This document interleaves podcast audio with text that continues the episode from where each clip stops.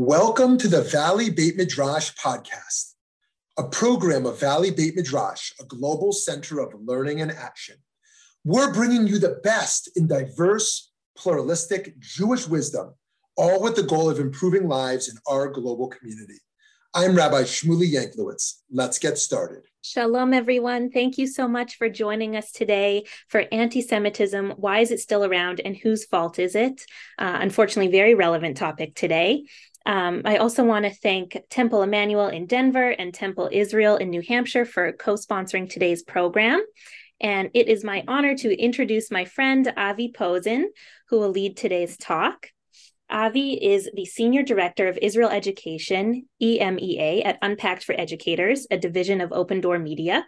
His focus is on content creation and training Jewish educators around the world on how to use Unpacked for Educators materials. Avi has worked as a Judaic Studies teacher, Hillel director, and Jewish camp director. He holds a master's in Jewish education from Yeshiva University in New York and lives with his family in Haifa, Israel.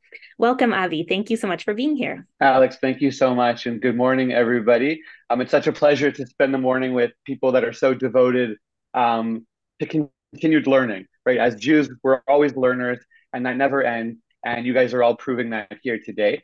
Um, today, of course, we're speaking about a topic that unfortunately continues to be relevant in every generation, and this one is no exception to the rule. Um, so, what we're going to speak about today is why is anti-Semitism still around, and whose fault is it? So, uh, what we're going to do is the following. Um, today's session is going to be a little bit unique because I'm going to speak. Um, I'm also going to show you a couple of videos, but I also want it to be interactive. Um, so we're going to have an opportunity at the end for, for some discussion, but throughout the webinar, um, I'm going to give you guys the opportunity within the chat um, to participate as well. So make sure you have that open and ready to go because I want to hear from all of you as well. So we're going to answer the two questions that I mentioned. I'm going to share some helpful resources um, for all of us to continue our learning on this topic. So very briefly, you know, Alex, by the way, you're all very lucky to have Alex um, at Valley Beit Midrash, who's a very, very talented, amazing person. I had the privilege of knowing her since we were uh, young kids. Um, but I, like Alex, are both from Winnipeg, Canada originally. I now live in Haifa. Um, and I work in the world of Israel education. And like Alex mentioned, I work at a company called Unpack. So we are a Jewish educational media company. So we have um, a YouTube channel with over 200,000 subscribers. We create podcasts, um, social media content, films, with the goal of educating, engaging, and connecting young Jews to Israel and Judaism. Um, so I highly encourage you all. Uh, we're going to be watching two videos today that come from our content bank but all of our content is accessible to all of you and i'll speak about it a little bit later um, but whether it's videos on youtube whether it's podcasts um, it's all accessible to all of you and i encourage you to check check that out. So i want to start off, off with a couple of pictures just to get things started. Um, i want to start off with a picture of these four beautiful people. Um, according to the usc shoah foundation these are the oldest living holocaust survivor siblings in the world. And um, the man second to the left is my Zeta, is my grandfather, Zeta Saul, who's turning 99 in one month.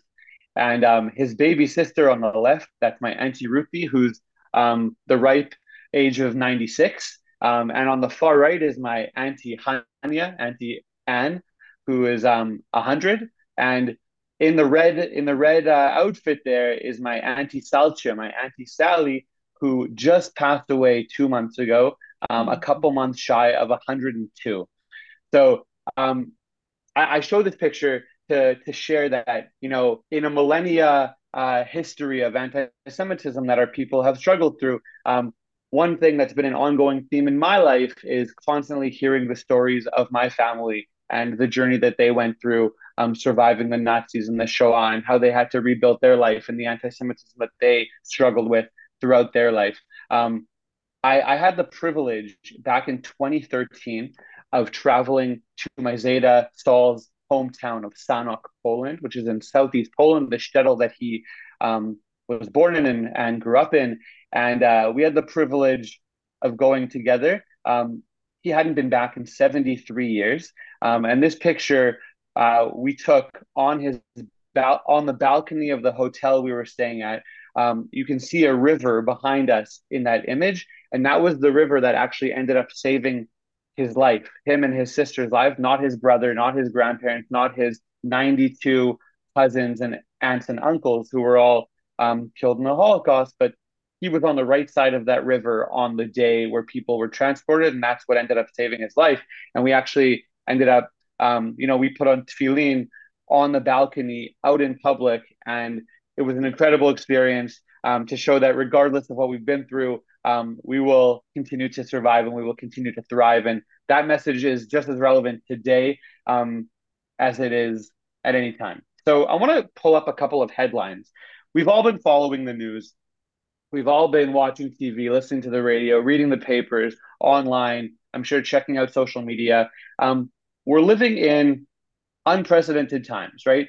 Um, just six weeks ago, just uh, just over six weeks ago, as we all know, the worst atrocity, the worst massacre to face the Jewish people since the Holocaust took place. We've all heard that saying multiple times, but it's something that we can't, you know, we can't put to the side, right? 1,200 Jewish people were murdered on October 7th, the worst atrocity um, against Jewish people on any day since the Holocaust. Just a couple other numbers to throw your way, right? If we speak about um, the famous Six Day War of 1967, there were more Jews killed on October 7th than the entire Six Day War.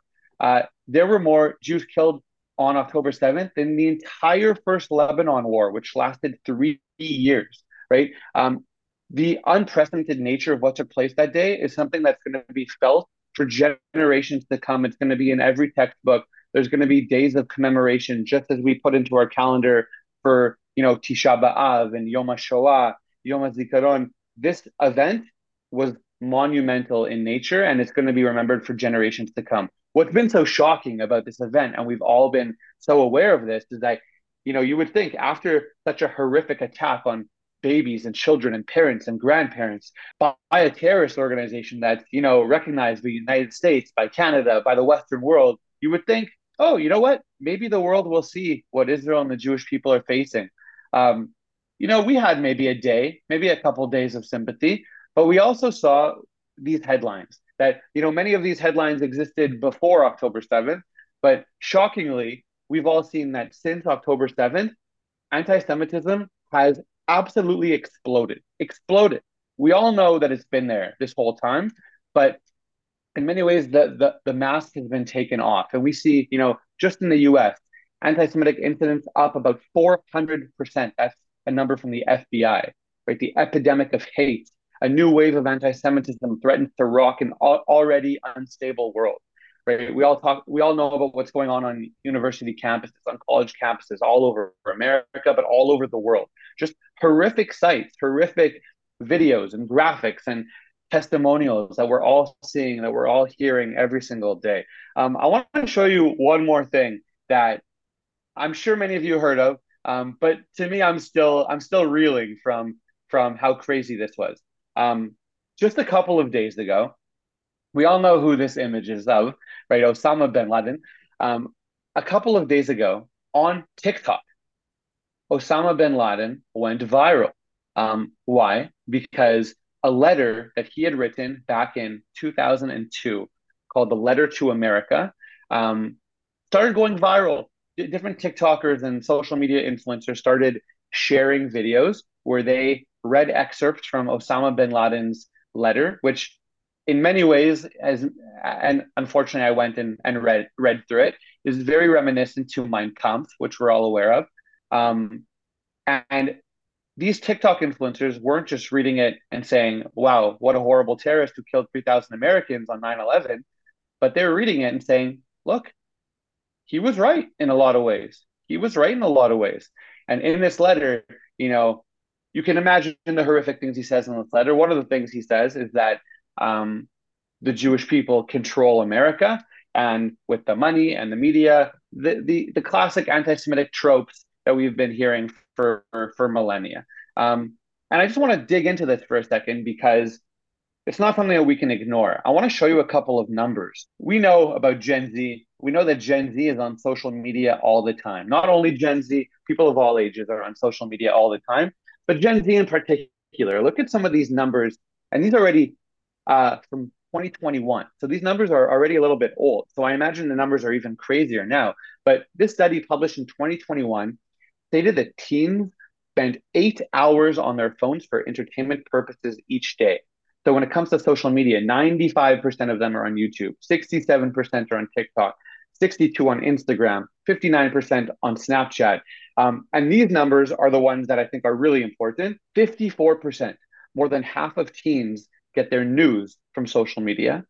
And 50% of teens get their news from YouTube at least a few times a week. Why am I pointing this out? Um, because if we're not aware already, social media, although it has some beautiful aspects to it, there's some wonderful benefits of having social media. You know, connecting people from around the world, um, the information marketplace. It can be a beautiful thing in some ways, but it's also been a disaster in a lot of ways because when so many people are spending their days, right? You can see here eight hours a day amongst teens just for entertainment purposes alone. They're spending their time in social media which is a place that is very polarizing, where things are very black and white, very religious or secular, right wing, left wing, conservative, liberal, pro Israel, pro Palestinian, right? There isn't much nuance, there isn't much complexity, there isn't much diversity of perspectives or historical context that one can find within the world of social media. And we all hear about the algorithm of social media, and people will fall down a rabbit hole that they see a video that they like or that they watch or that they comment on and TikTok or Instagram says, ooh, okay, I'll continue to feed them videos that only show this perspective. And they continue to go down this one perspective and they don't hear other perspectives. They don't hear more context, right? They they only hear um, a certain message coming from a certain perspective. And we can see, based off the previous slide, how scary that rabbit hole can get. It can lead you all the way to believing that Osama bin Laden was right um, or or other wild perspectives. Um, based on all of this social media content, I want to show you a couple more numbers that I'm sure some of you have seen. There's been a few studies that have come out um, over the last month, and this is very indicative of everything that I just mentioned. Right. So this was a survey done on Americans. The question was, in general, in this conflict, right? We're speaking about the, the war taking place right now between Israel and Hamas. Do you side more with Israel or Hamas? Okay, we can see here from the pie chart, great, 84% side with Israel, 16% with an internationally recognized terrorist group, Hamas. Um, that seems great. But let's look a little bit closer at the numbers here. And this is what's really scary. Right? If we look at 65 plus, 95% of people support Israel over Hamas. Great. It's even shocking that 5% support Hamas. But right, those are great numbers. Right. As we look through the numbers, they they're decreasing through the different age groups, and it gets really scary when we get to the 18 to 24 year olds, those who are spending their time on college campuses, those who are spending their time on social media, right? Only 52% support Israel over Hamas. Right? This is 2023. 52% of 18 to 24 year olds support Israel, and 48% are supporting Hamas. Okay? Horrifying data um, it's scary data. I think in some ways it, it's surprising. In some ways it's not surprising. Um, I want to show you one more number from this study. Do you think the Hamas killing of 1,200 Israeli civilians in Israel can be justified by the grievances of Palestinians, or is it not justified? Okay, so again, we look at the numbers 76%, three out of four say you can't justify that. No matter what, no matter what your position is on the Israeli Palestinian conflict, which of course is very complicated and it's legitimate to lean more to the left or to the right and have different opinions, that's all great. But 76% say no way that you can justify the horrific massacre and atrocity that took place on October 7th, regardless of your opinions on the Israeli Palestinian conflict.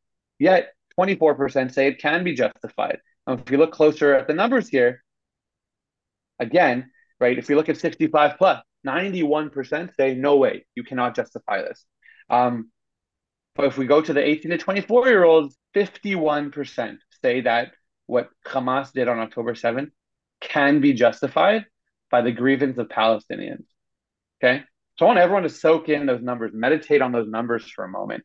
Um, because again, you know, when Alex and I spoke several months ago about doing a presentation about anti Semitism, um, you know, anti Semitism is always relevant, but today this conversation is more relevant than ever. And what I'd like to do right now is I want to show you the first video that we're going to be watching today. Um, this video is is really called "Why Does Anti-Semitism Exist?" Why is it still around? Um, it's a question that I think we should all be asking in a civilized world in 2023 when people have access to education and have access to, to different people. Um, I'm going to pass it over to Alex, who's going to play the first video. Why does anti Semitism exist? And obviously, everyone pay close attention because I'm going to ask you to reflect in the chat section um, immediately upon completion of the video. So, Alex, to you. If you ask most Westerners today whether they oppose anti Semitism, most would likely say yes. And yet, whenever something terrible happens in the world, it seems like it's only a matter of time before someone blames the Jews for it. No, seriously, those are all real. The problem is not just words, it's conspiracy theories that have deadly consequences, as massacres of Jews from Pittsburgh to Paris demonstrate. At lunchtime today, a man armed with machine guns walked into this kosher supermarket and took more than a dozen people hostage. The gunman was killed, but tragically, so too were four of the hostages. Far from fading away, anti Jewish prejudice seems as resilient as ever. So, if we agree that anti Semitism is bad, why is it still such a big problem? That's where this series comes in. By answering some of the biggest questions about anti Semitism, the sort that confuse many people and keep them from seeing and confronting the hate. We'll learn together how to effectively tackle anti Semitism, what it actually is, how to recognize it, and what to do about it. Didn't anti Semitism go away after the Holocaust? Jews will not replace us! Apparently not. Yet a surprising number of people think that anti Jewish bigotry was stamped out after the horrors of Nazi Germany. After all, didn't we make a bunch of Holocaust movies and get past this stuff? But while it's comforting to imagine that anti Semitism largely disappeared after World War II, it's far from accurate.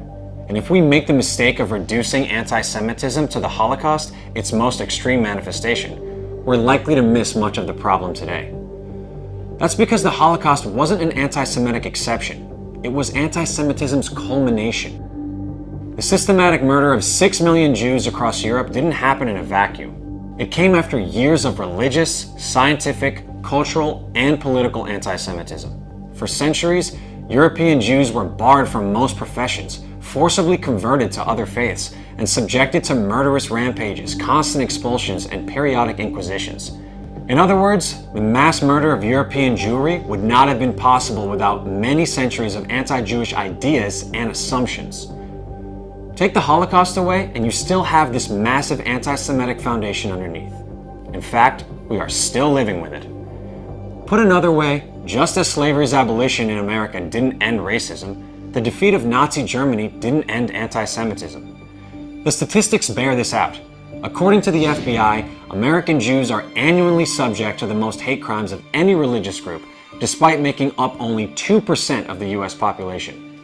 Not only that, but since the FBI began tracking these crimes, more of them have been committed against Jews than all these groups combined. Hate crime statistics are an imperfect metric, but they give you a sense of the ugly anti Jewish undercurrent that has always lurked beneath the surface. Recently, more people have started to notice this unsettling reality, as American Jews have been subjected to a series of anti Semitic terrorist attacks and massacres. These include the mass shooting at Pittsburgh's Tree of Life Synagogue in October 2018. Contact! Contact! Shot fired! Shot fired! The April 2019 attack on a synagogue in Poway, California. The shooting at a kosher supermarket in Jersey City, New Jersey in December 2019 Three people inside that store were killed by flying pieces of metal during the gunfire. There is no question that this is a hate crime, and anti Semitism should be called out aggressively and firmly, immediately, for what it is.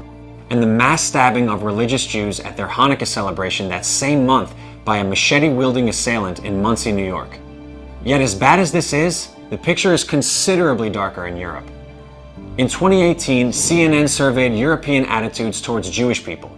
They found that more than a quarter of Europeans believe that Jews have too much influence in finance. Nearly one in four said that Jews had too much influence in wars and conflicts around the world. one in five Europeans said that Jews had too much influence in the media, and almost the same number claimed that they have too much influence in politics.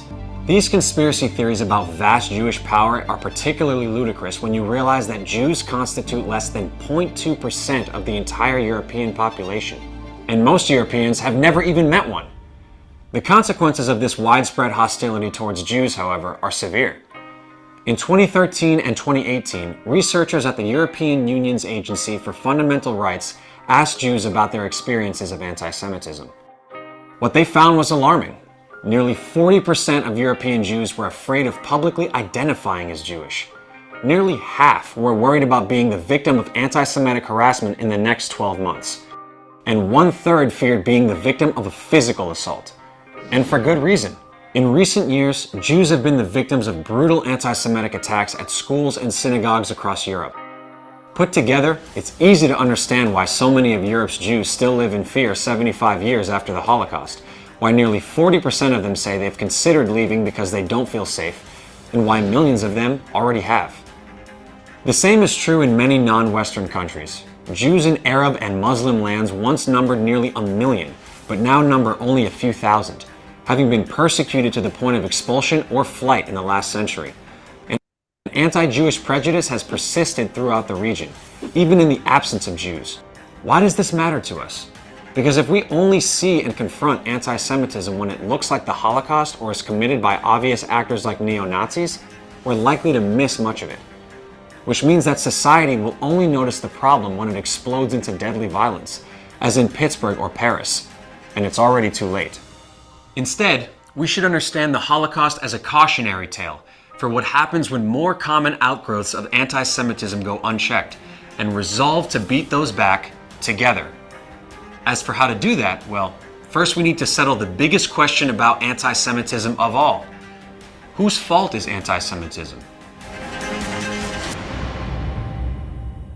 Okay, so as as mentioned, we will get to the answer of that question of whose fault is anti-Semitism as part of this session. Um, but you know, we made that video uh, last year, a couple a couple years ago, and we can see how ever relevant it is. And I would say so many of the numbers that we presented in that video are so much higher today um, because of everything that we're seeing, not just in America, but but all over the world.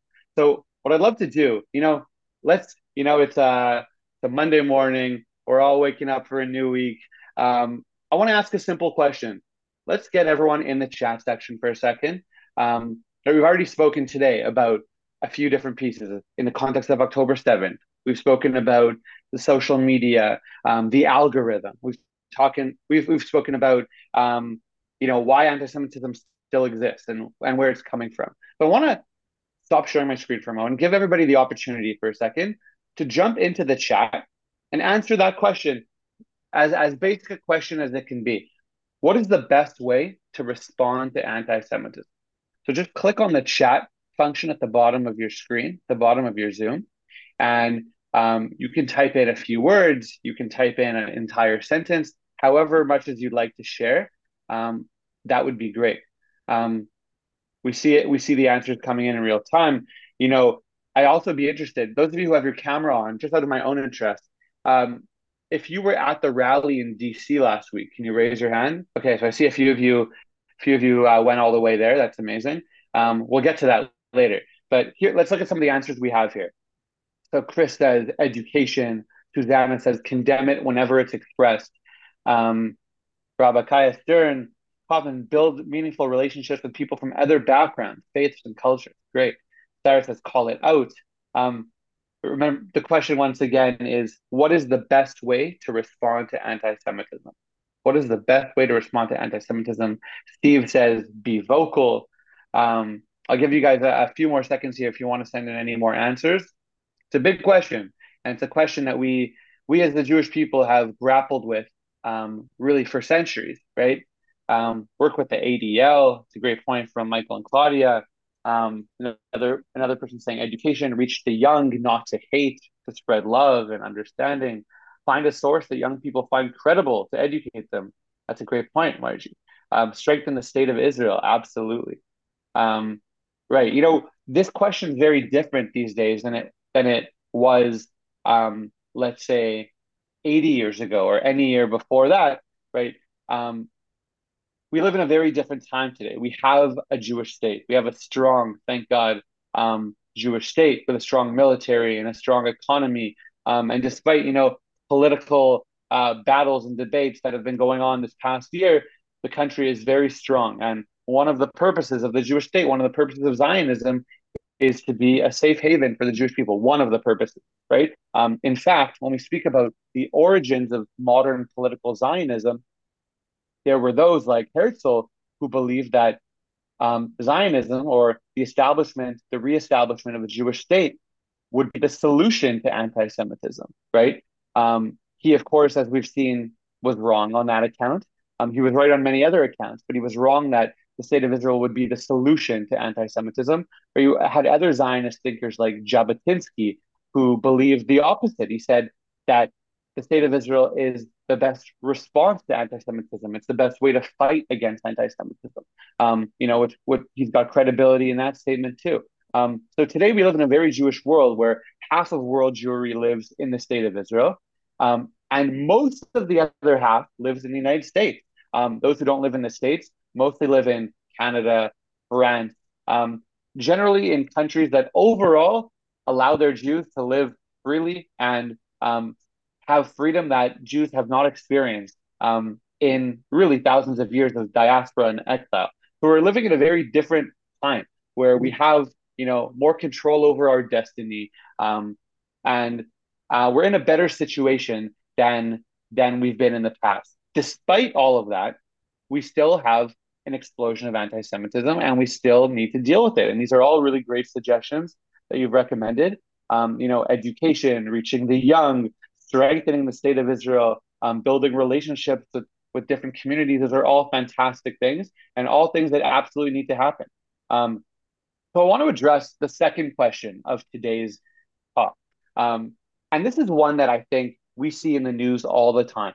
Um, and that is the question of whose fault is anti Semitism, right? People on the right blame the left, people on the left blame the right. Um, Many Christians blame Muslims and Muslims blame Christians. This will all be repeated in the video. Um, we see today, you know, over the last month and a half, we see sort of a marriage, uh, shidduch, a shidduch between um, many Islamists who are anti-Israel and many on the far left, right?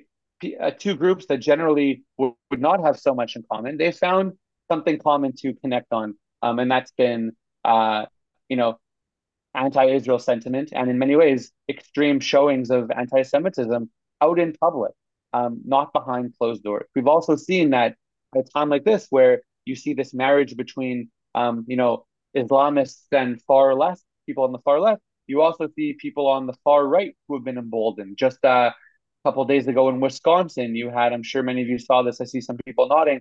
People walking around with Nazi flags, with swastikas, walking in in a public square. Um, so we see that at times like this, everybody's emboldened, and the anti-Semitism that comes from across the religious and political spectrum um, shows its face.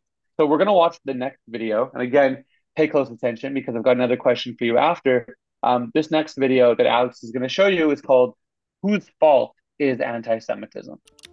Whose fault is anti-Semitism? This is probably the most controversial question about anti-Jewish prejudice. Conservatives blame liberals, liberals blame conservatives, Christians blame Muslims, Muslims blame Christians. So who's right? Is there a specific community that drives anti Semitism? The answer is no. That's because anti Semitism has always been spread by offenders across the ideological spectrum. What is the worldly religion of the Jew? Huckstering, declared the godfather of communism Karl Marx in 1843. What is his worldly god?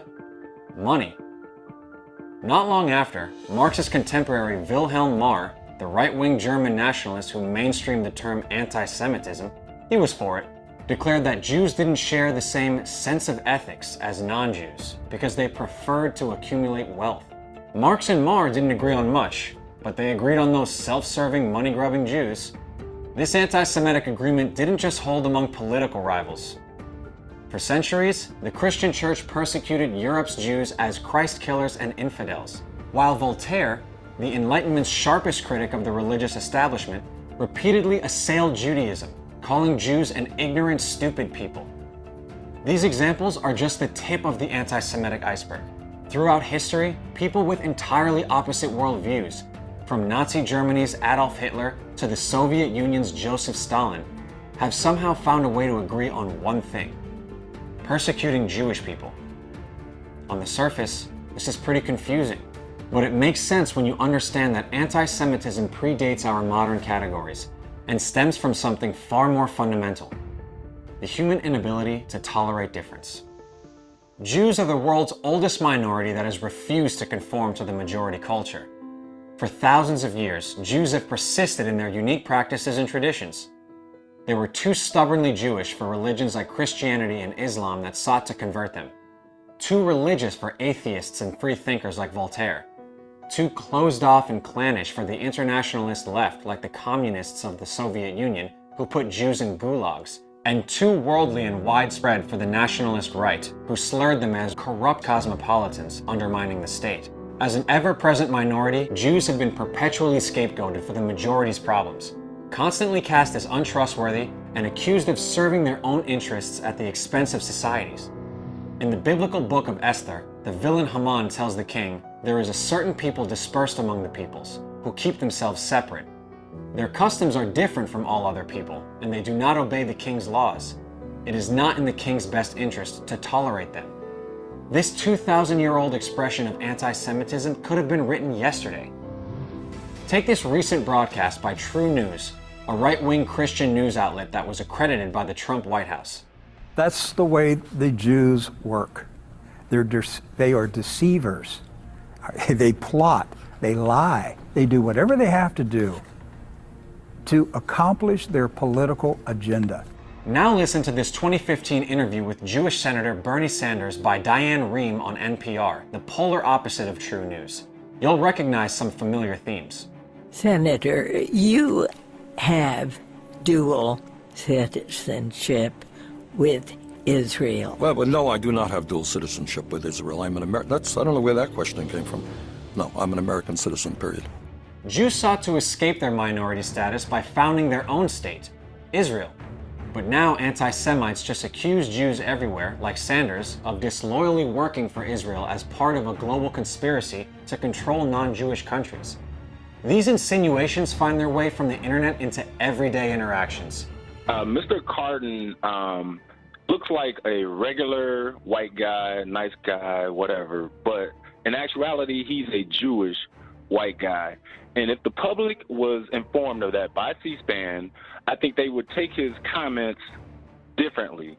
Because this guy is Jewish, that means that he is concerned about Israel. Eric, I want to give the congressman a, a chance well, to I, respond I, to that. You know, I normally am pretty tolerant to people who ask questions, but I'm not to your your assumption. I, I take great offense to that. This country, we, our loyalty is to America. Our concerns are to America. As they have throughout history, conspiracy theories about Jews undermining society have deadly consequences. In 2018, a white supremacist named Robert Bowers, who claimed Jews were scheming to replace whites with brown immigrants, massacred 11 worshippers in a Pittsburgh synagogue. In the years that followed, another white nationalist attacked a synagogue in California, while black extremists with entirely different worldviews shot up a kosher supermarket in New Jersey and stabbed religious Jews at a Hanukkah gathering in New York.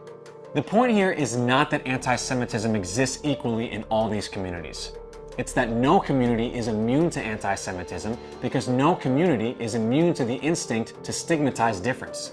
Nowhere is this more apparent than Europe, where Jews surveyed from Spain to Sweden report experiencing serious anti Semitism from all directions. This testimony reflects real world bigotry. Whether it's Poland's Christian Conservative Party passing laws to repress studying the Holocaust and Polish complicity in it, or Hungary's nationalist leaders leading a state sponsored campaign demonizing Jewish financier George Soros, blaming him for the country's problems and comparing him to Hitler. Or Britain's preeminent left wing party failing to stop pervasive anti Semitism in its ranks under leader Jeremy Corbyn. Or Jews in France being subjected to countless violent attacks at the hands of Islamic extremists. As you can see, anti Semitism is the ultimate equal opportunity offender. So, why does anti Semitism continue to flourish across the spectrum? The answer is simple. People only tend to police anti Jewish bigotry when it comes from the other side, not their own. It's understandable why this happens. After all, it's much easier to condemn the prejudice of people you already despise and disagree with. It's a lot harder to speak up when the bigotry is coming from your friends and allies. But think about it where do you have the power to make change? Among your friends or among your enemies? In your community or in someone else's? Yet, too often, our national conversation about anti Semitism consists of people trying to bounce anti Semites from parties they weren't invited to. Conservatives policing progressive anti Semitism, progressives policing conservative anti Semitism, and so on. You don't have to be an expert in anti Semitism to see why this doesn't work. So, how can we stop this from happening and start fighting the anti Semites instead of each other? The secret is this focus on the anti Semitic ideas expressed, not the individual expressing them.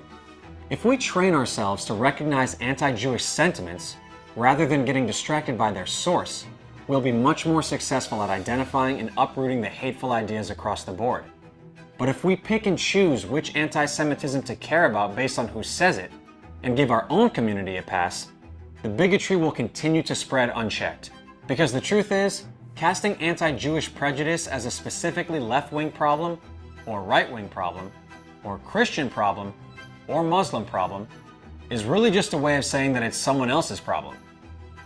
The only people who win this argument over who's the bigger bigot are the anti Semites who continue to spread their hate while their supposed opponents point fingers at each other. To truly combat anti Semitism, we need to stop thinking of it as other people's problem and start confronting it as our problem. Okay. So, again, lots to unpack there. Um, the big idea, as we just saw, whose fault is anti Semitism? We see there that and no community is immune to it. We see it on the right, we see it on the left, we see it from different religious groups, we see it from different ethnic groups. Um, we see it in the last six weeks, um, you know, in specific areas, but we've also seen it for the last millennia from a variety of different places. So the premise of that video is to really focus on the ideas themselves and not specifically on on the individuals themselves. Obviously, individuals that are threatening, um, you know, be it you know hate crimes and violence, all of that should be condemned and and dealt with accordingly.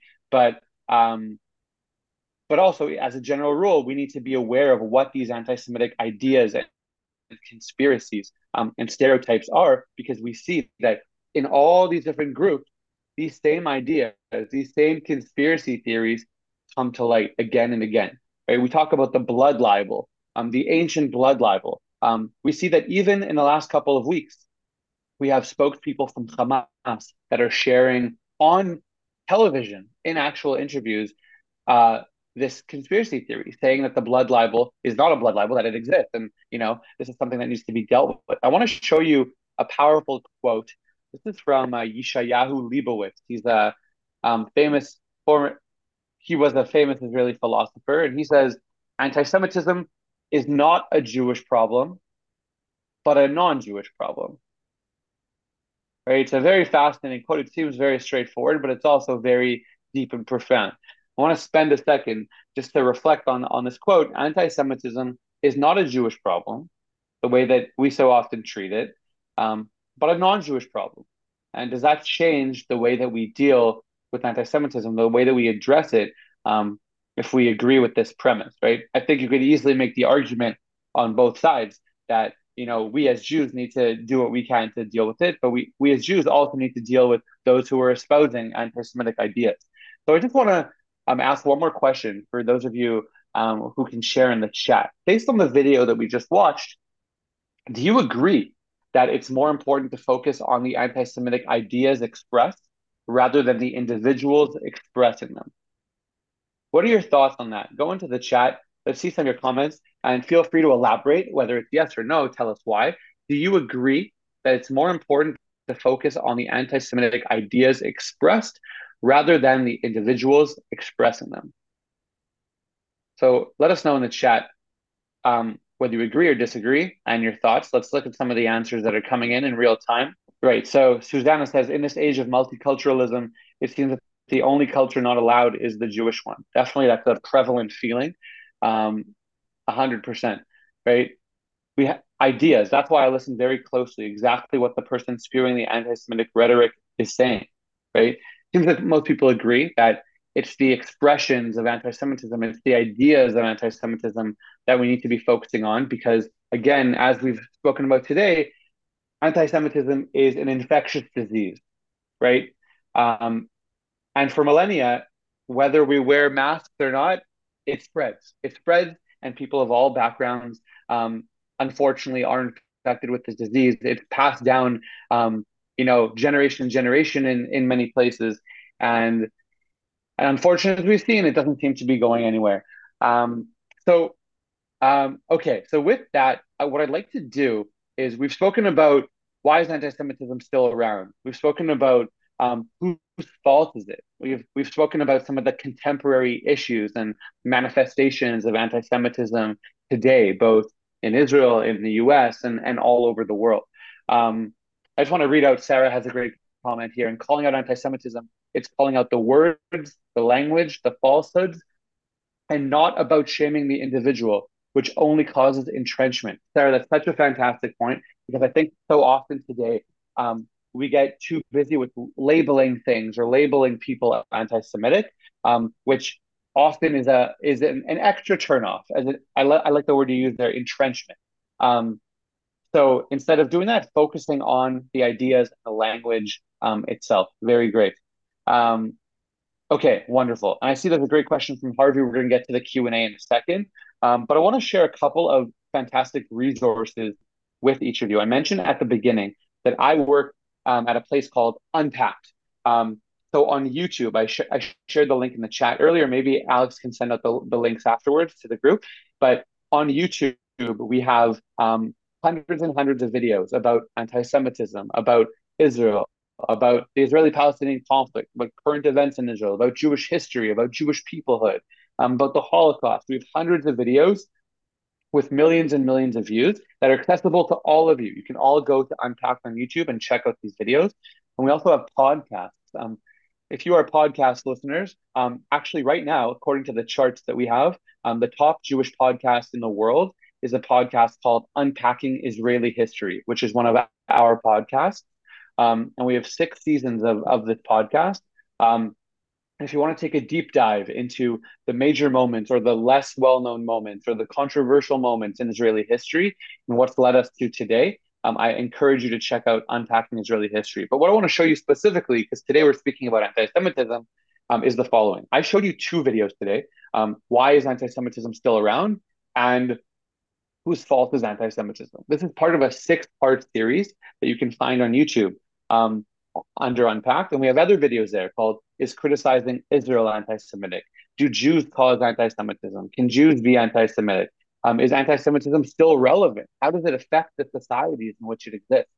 So I encourage you to ch- check out um, the, the rest of those videos and a few more videos we have on the topic that you, you know you can watch for your own education, enjoyment, entertainment. But you can also share this with family, friends, um, colleagues, um, those you know, we have a number of videos that are, you know, anti-Semitism themed. So, you know, we have a, a very important video about uh, the Khazar theory, which I'm sure many of you are familiar with, something that comes up a lot um, these days that essentially makes the argument that today's Jews are not the real Jews, that we descend from um, a kingdom called the Khazar uh, kingdom in Europe who converted en masse to Judaism, and we are the descendants of those which of course has been proven both genetically, scientifically. There's no shortage of evidence that this um, theory is false. It also, this theory completely disregards um, so much of world Jewry that isn't even stemming from Ashkenaz, right?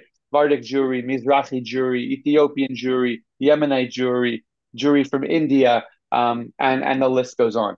We, of course, also created a video um, about the classic stereotype are Jews rich? Um, are Jews white? Right? We speak about intersectionality, um, something that was mentioned in the comments a moment ago.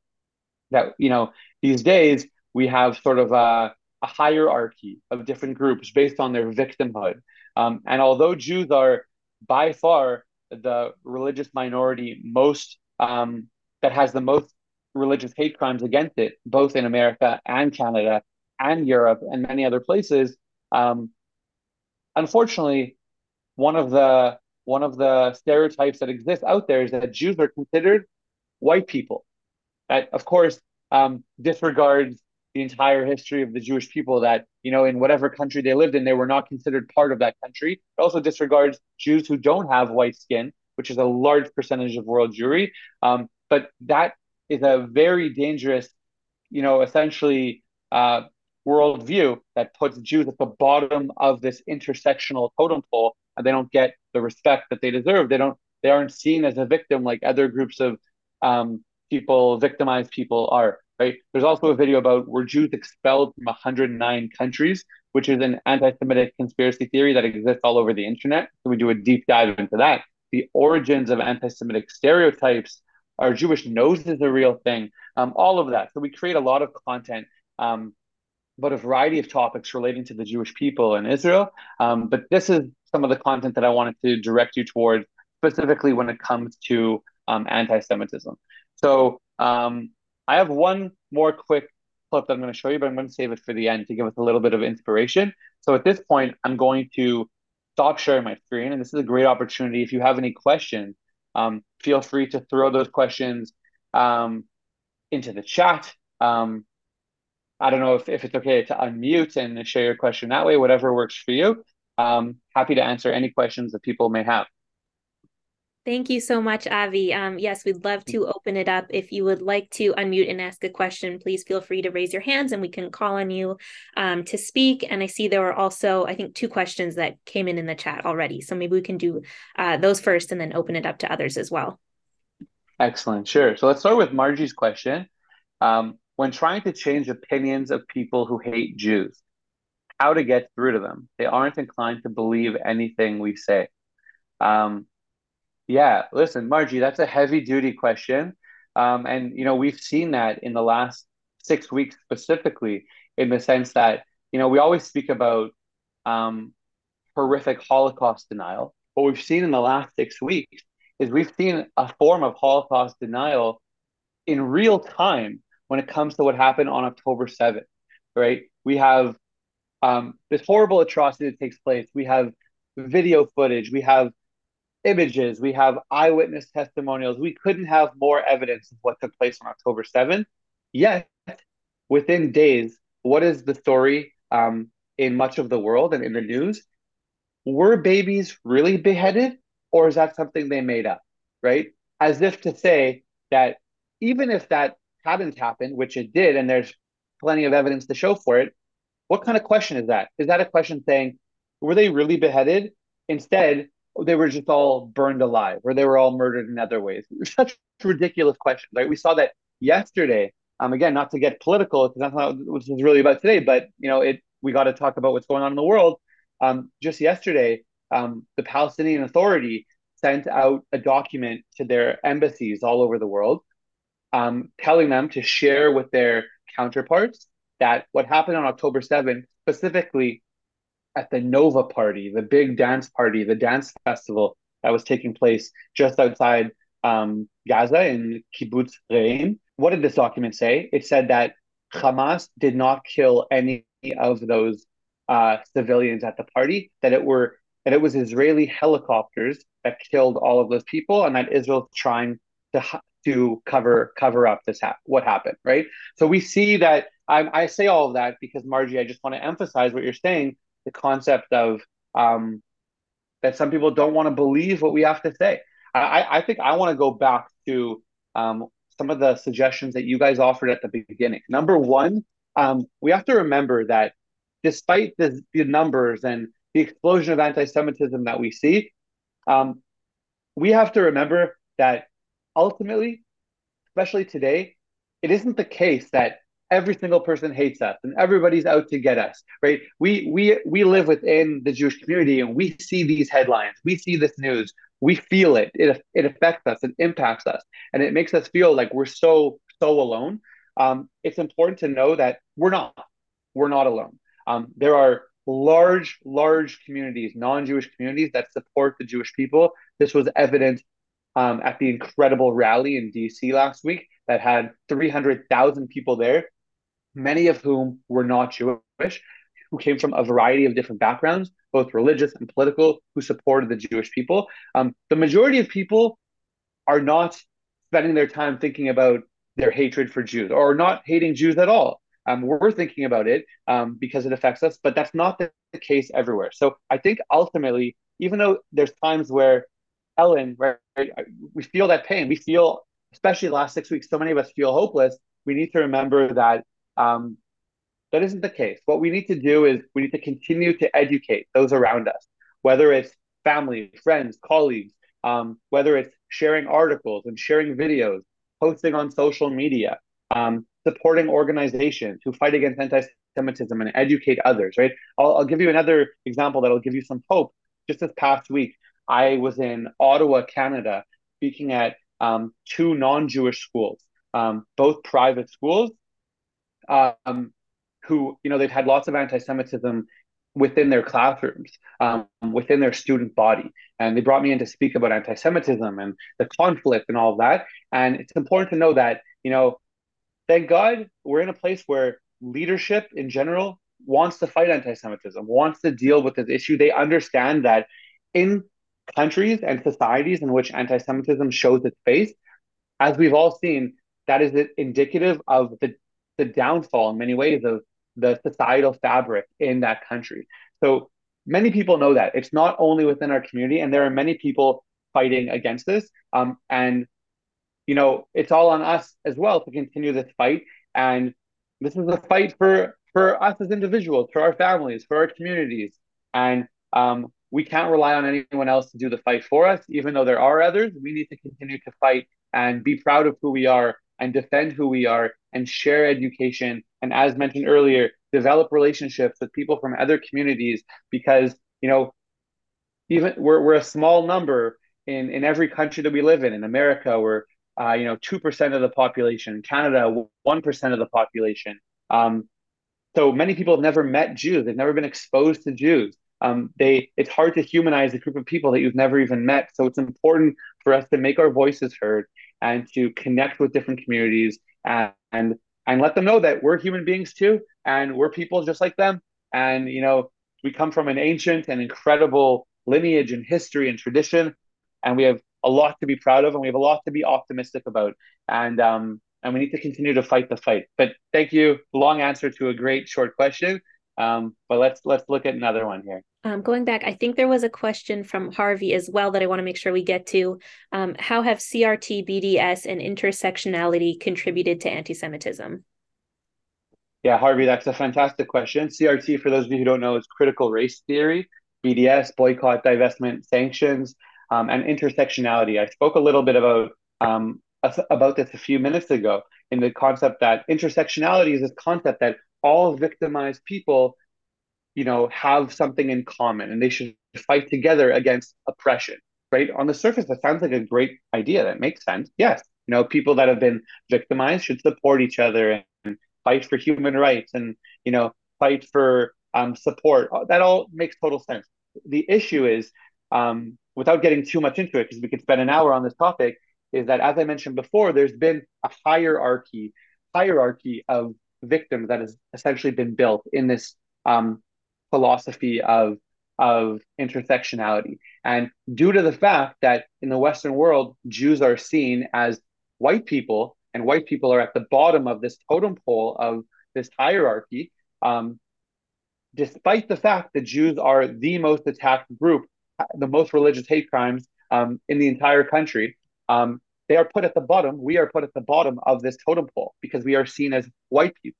Um, and so, how have all of these concepts contributed to anti-Semitism? Again, I could spend hours on that topic, but immensely, immensely. Um, we've seen that anti-Semitism has shown its ugly face um, through all three of those concepts that you've showcased. I think um, it doesn't mean that everybody that supports critical race theory or BDS or um, intersectionality is someone that hates Jews. Uh, that is not necessarily the case, but we've seen that anti Semitism has definitely showcased itself um, and manifested itself through all of those different avenues. Um, and it's something that we all need to be aware of, and we need to make sure that um, that we, the Jewish people, it's not the victim Olympics, um, but we need to make sure that um, as the group that has the most religious hate crimes committed against it in the entire country, that we need to fight for ourselves and we need to defend ourselves. And we can't allow these ancient and some of them even newer anti Semitic theories and stereotypes to affect the way that we're treated and the way that we're protected under law. Um, and it's it's a fight we need to continue to to fight. Um, so it's a great question. Um, but uh, yeah, that's that's what I would say to that. But I, well, I would just, I would say I got one question uh, as a direct question in the private um, in the private messaging, and it, and it's about um, college students who are feeling threatened and alone right now. And I think I'll we'll end with responding to that. As we've seen on college campuses in the states and all over the world, it's a horrifying sight. I just actually spent the last two months um, in Cleveland. Um, my wife is a medical student and she was doing rotations in Cleveland. And, you know, we were living close to Case Western University. And, you know, we'd go for a Shabbat walk, walking down the street. And the signs and posters that we would see were things that I, I never thought I would see in a public sphere before. Things calling for, you know, signs calling for intifada, intifada, um, which we all know what that represents. Um, just horrific things. We know what college kids are going through right now, and it is horrifying, and it is, you know, isolating. And you know, we've seen the reports, we've seen the numbers, we've seen the videos coming out, um, really from all over the world of the struggle that um, Jewish university students are are going through right now. Um, and you know, w- we actually just wrote an article um, last week on our on our Unpack website, which talked about the fact that many are struggling with should I fight against anti-Semitism in my specific institution, or should I go to another college that guarantees my safety and, and security? There's been other private colleges over the last month and a half that have said they would remove red tape and allow Jewish students to um, transfer to their colleges because they wouldn't allow hatred and anti-Semitism on their campuses. Um, so you know, there's there's so much conversation out there. There's so much debate there about um, you know lawsuits that will be filed against different campuses that are not protecting their Jewish students, that are allowing um, rallies to take place that within these rallies, again, not everybody, but within them, there are those calling for genocide against Jewish people. There's violence against Jewish people.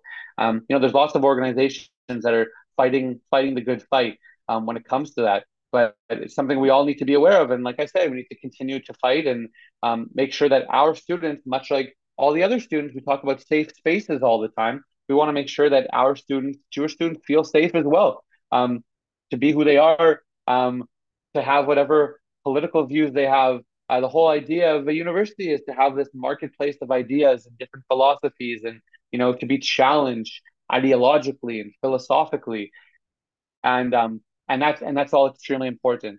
So I want to end off. I know we have to run in a second. I want to end off with um, one short, one minute long video um, that I will show you. One thing that we've been producing every day since October 7th on Unpacked social media on Instagram and TikTok are videos of positivity, videos of heroism, videos of courage, um, videos of strength. Because at a time like this, where so many of us collectively feel such heaviness and such loneliness and such despair, it's important to know that there's so much positivity taking place um, both in the Jewish world and outside of it. Last week we saw, you know, the largest rally in Jewish history: three hundred thousand people um, in D.C. rallying um, for the Jewish people for the release of the hostages against anti-Semitism. Just yesterday in France, there were two hundred thousand people who came to protest against anti-Semitism, um, mostly non-Jewish people. Right, there are a lot of supporters out there, and we cannot forget that, and we need to know that we are not alone. Um, and I want to show you this short clip um, which hopefully will give all, all of us a little bit of chizuk, a little bit of strength going into the week. So let's check out this video. Are you ready for a moment of strength? Let's go. Here's your daily dose of inspiration to raise your spirit. Even in the wake of the deadliest atrocity in Israel's history, the Jewish people and the state of Israel continue to live a baby born in southern Israel following the tragic massacre at Kibbutz Be'eri was named Be'eri. Couples who needed to postpone their weddings due to being called up to reserve duty still got married on their bases. soldiers on the front lines have participated in life cycle events from their phones, like this one, who joined his son's Brit Milah from afar.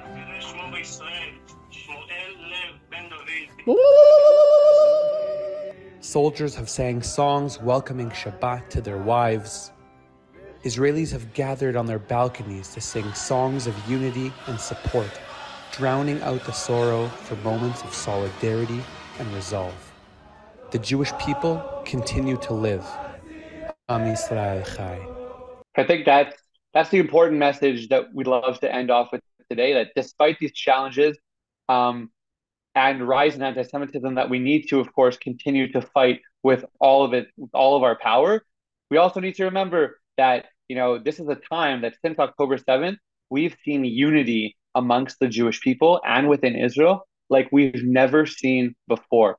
You know, religious, secular, right wing, left wing, more affiliated, less affiliated. Um, it's been incredible to see how strong Am Yisrael, the Jewish people, have been in this time of challenge. And we need to make sure that we take inspiration from that and continue to bring that, um, you know, not just at difficult times, but all the time. And to remember that um, Am Yisrael Chai, really, that we are alive and we are strong and we'll continue to fight the good fight. Um, I just want to share here, those of you who are on social media, um, feel free to check us out on Unpacked, a Jewish Unpacked on Instagram and uh, TikTok. And if you'd like to continue the conversation, if you'd like to reach out to me directly, that's my email address. Um, Alex can share out all of these details afterwards. But I want to thank all of you so much um, for joining this morning. It's a pleasure to, to be with you and to continue to inspire each other and those around us and continue learning. Thanks so much. Thank you so much, Avi. It was a pleasure to host you. Um, I can definitely send out those resources. Thank you, everyone. Have a good day. Thanks for joining us for this episode of the Valley Beit Midrash podcast.